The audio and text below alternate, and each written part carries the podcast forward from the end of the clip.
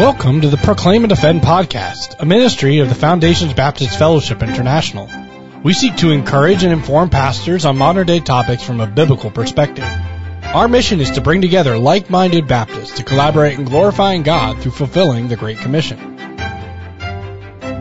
As we look at the problems of the seven local churches in Revelation 2 and 3, Pergamos is considered by most as the compromising church. The editors of the New King James Version have given it this name, as have many others. It's important to carefully note what the problems were with this church and what the Lord thought about them. They're Jesus. These things says he who has the sharp two-edged sword, Revelation 2.12. The way that Christ identifies himself to this church is as one who holds the sharp two-edged sword. The symbolism of the sword here is discernment and judgment. We are required to be discerning because our Lord is also discerning and judging. It was a good looking church. It says, I know your works and where you dwell, where Satan's throne is. And you hold fast to my name and did not deny my faith, even in the days which Antipas was my faithful martyr, who was killed among you, where Satan dwells. There are a lot of good things to say about this church. There were extensive gospel works going on. They stood in a place where there was spiritual opposition. The temple of Asclepius was in Pergamum and there was fervent Roman paganism in place that opposed Christianity. This was a church that took a stand against paganism and false doctrine, so much so that one of their members had become a martyr. It's important to note that compromising churches can look like churches that are taking a good stand. There was no doubt a true level of genuine spirituality in this church. It would have been a congregation that would have been highly admired today by both fundamentalists and conservative evangelicals alike. Their fellowship was their problem. But I have a few things against you because you have there, are those who hold the doctrine of Balaam, who taught Balak to put a stumbling block before the children of Israel to eat things sacrificed to idols and to commit sexual immorality. Thus you also have those who hold the doctrine of the Nicolaitans, which thing I hate. Their problem was their fellowship. They maintained fellowship with those who held the doctrine of Balaam and the Nicolaitans. Balaam taught the children of Israel to sin by encouraging marriages with the Canaanites, which led to idolatry in Israel. There is significant debate regarding what the doctrine of the Nicolaitans was. Early church fathers seem to indicate that these were people who claimed to be followers of the deacon Nicholas, Acts 6.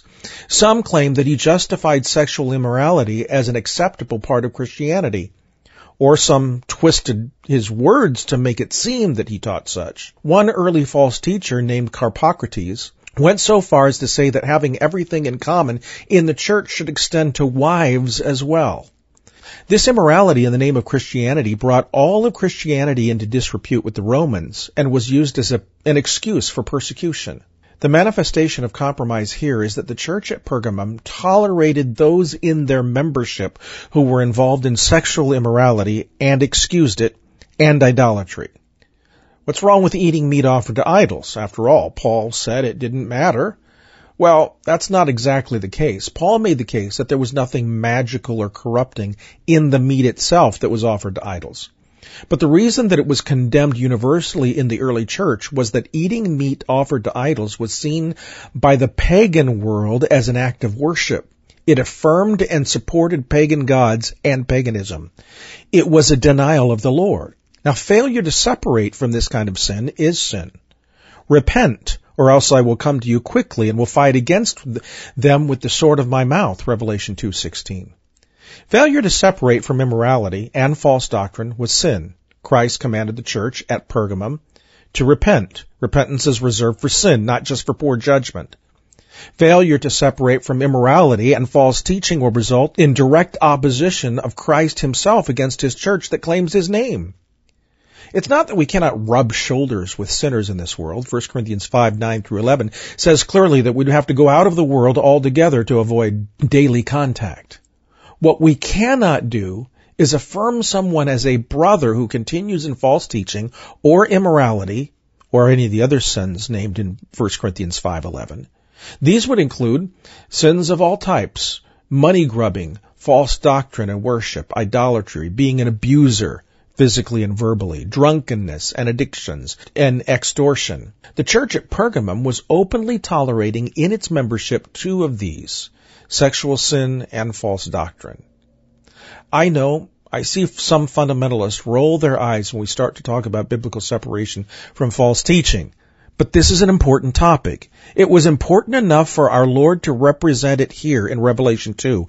And if we do not talk about it, generations will grow up not understanding it, and churches will eventually find themselves being opposed by the very Christ they think they are serving.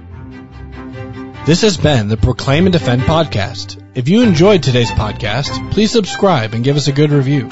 If you want to learn more about the FBFI, check out our website at fbfi.org or our blog, Proclaim and Defend, at proclaimanddefend.org. Thanks for listening. We'll see you next time on the Proclaim and Defend podcast.